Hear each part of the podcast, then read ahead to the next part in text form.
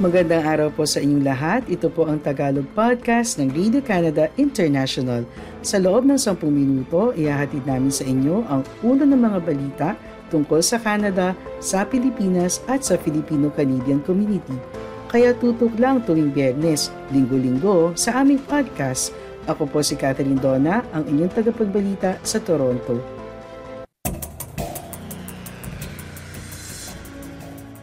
Ang ulo ng mga balita na dapat yung tutukan, mga Pilipinong nurse na istumulong sa nursing shortage sa Canada pero mahirap ang credentialing process. Canada nangunguna sa G7 sa bilang ng mga gumraduate sa koleyo at universidad. Trudeau, nais ng mas malakas na kolaborasyon sa Pilipinas para padaliin ang pagnenegosyo. Saskatchewan Polytechnic nagbukas ng bagong opisina sa Pilipinas.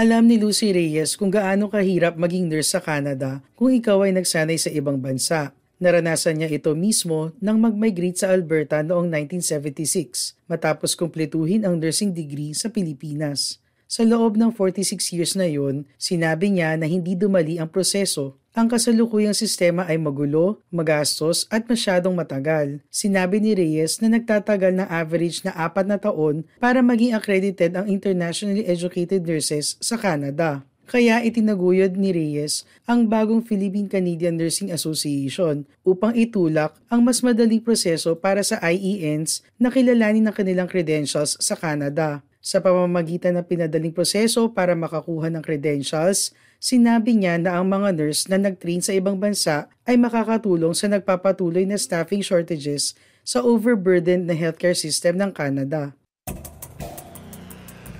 Para sa iba pang balita, bisitahin ang aming website ici.radio-canada.ca. Noong Oktubre, pumirma ang gobyerno ng Alberta ng isang Memorandum of Understanding sa Pilipinas upang magdala ng mas maraming registered at licensed practical nurses sa probinsya. Mula sa hirap ng pagkuha ng mga dokumento mula sa kanilang pinagmulan na bansa, patungo sa mahabang waitlist na makapasok sa isang Canadian Bridging Program, sinabi ni Reyes na nahaharap ang IENs sa ilang hamon bago sila makapagtrabaho sa Canada. Sinabi ni Reyes na ang average na apat na taon na time span para makumpleto ang credentialing process ang problema.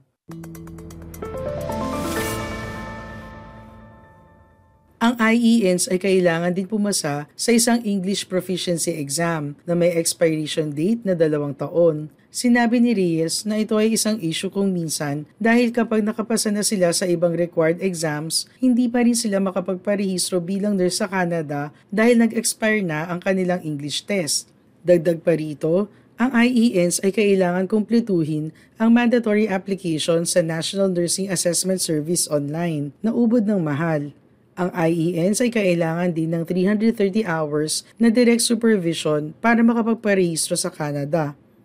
Sa ilang kaso, nawala na ang kanilang mga trabaho dahil ang hiring agencies ay walang budget para isupervise ang 330 hours na direct supervision. Ang malala pa rito, ang credentialing process ay hindi standardized sa buong bansa. Nag-iiba-iba ito from province to province. Sinabi ng regulatory body ng Alberta, ang College of Registered Nurses of Alberta, sa isang pahayag na nagsusumikap silang gawing mas straightforward ang mga bagay para sa lahat ng aplikante at may mga nagbago sa kanilang proseso kailan lang. Kasama dito ang pagpapalawak ng eligibility ng bridging programs mula sa ibang jurisdiction. Dagdag pa dito, in-update ng College of Registered Nurses of Alberta ang kanilang practice hour requirements. Ngayon, tinatanggap na ang mga oras na nakuha mula sa edukasyon, competency assessments at approved nursing refresher o bridging program sa loob ng limang taon imbes na dalawa. Sa isang pahayag, sinabi ng College of Registered Nurses of Alberta na ang mga pagbabago ay darating din sa kung paano mamimit ang English language competency. Ang Tagalog podcast ng Radio Canada International ay available din sa Spotify, TuneIn, Apple Podcasts, Amazon Music at Google Podcasts. Ayon sa latest census data, ang Canada ay mayroong mas maraming working age na college or university graduates kaysa sa anumang bansa sa G7. Salamat sa mas maraming adults na nag-aaral para makakuha ng degree at ang patuloy na pagdating ng highly educated na mga imigrante. Sa mga working age Canadian, edad 25 hanggang 64, 57.5% ang may university o college degree. Ito ang pinakamataas sa G7.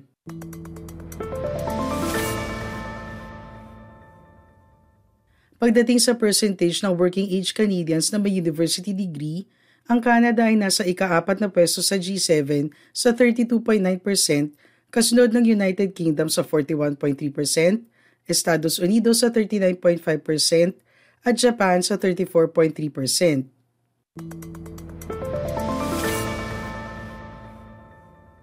Sinabi ng census na habang ang populasyon ay comparatively well-educated, ang hindi pagkilala sa kwalifikasyon ng mga manggagawa na nag-aral sa ibang bansa ay nabigong tugunan ang lahat ng aspeto ng sitwasyon.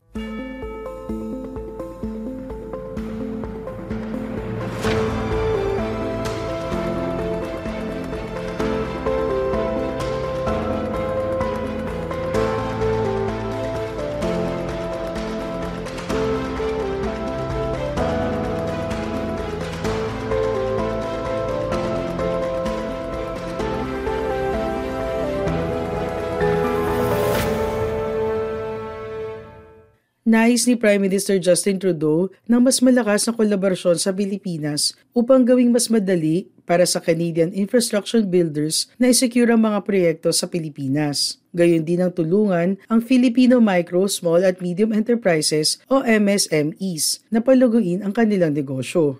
Sundan niyo rin kami sa Facebook at Radio Canada International Tagalog. Binanggit ni Trudeau ang issue kay Philippine President Ferdinand Marcos Jr. noong November 13 sa isang bilateral meeting sa sidelines ng Association of Southeast Asian Nations Summits sa Cambodia.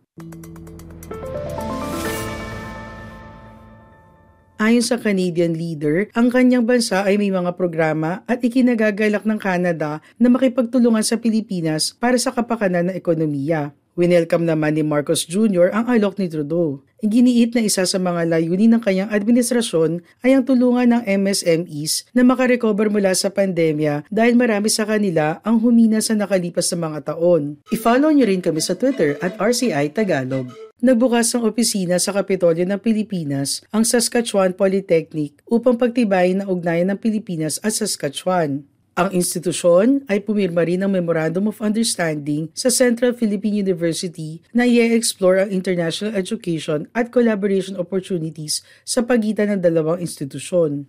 Ang SAS Polytech at Central Philippine University na nakabase sa Iloilo ay magbabahagi ng kanilang expertise sa isa't isa sa mga area ng mutual interest.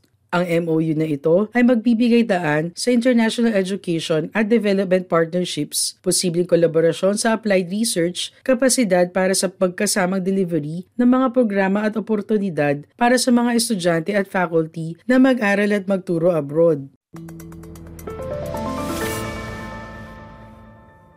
Kinikilala ng parehong post-secondary institutions na ang international mobility opportunities ay ine-empower ang mga estudyante at faculty na samantalahin ang international learning experiences at mag-develop ng skills tulad ng problem solving, adaptability, resilience, at intercultural competency. Kapag ang mga estudyante at faculty ay nagtrabaho at nag-aral abroad, dinadala nila pabalik ang mga skills at kaalaman na pakikinabangan ng lahat.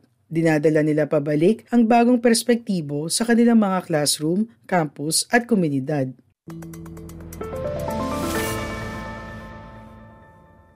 Sa pamamagitan ng bagong opisina sa Maynila, patuloy na makikipagtulungan ang SASC Polytech sa mga Pilipinong agent para mag-recruit ng mga estudyante sa mga campus nito sa Saskatchewan. Ang SASC Polytech ay parte ng Saskatchewan Agent Training Program ng gobyerno ng Saskatchewan. Ang programang ito ay naglalayong tiyakin na ang international students ay makakatanggap ng dekalidad na serbisyo mula sa mga agent na binigyan ng Saskatchewan-based instruction at resources. Maraming salamat po sa iyong pakikinig sa Tagalog Podcast ng Radio Canada International. Lagi po kayong makinig tuwing Bernes para makabalita tungkol sa ating mga kababayan dito sa Canada. Hanggang sa susunod na linggo, ako po si Catherine Donna ng Radio Canada International.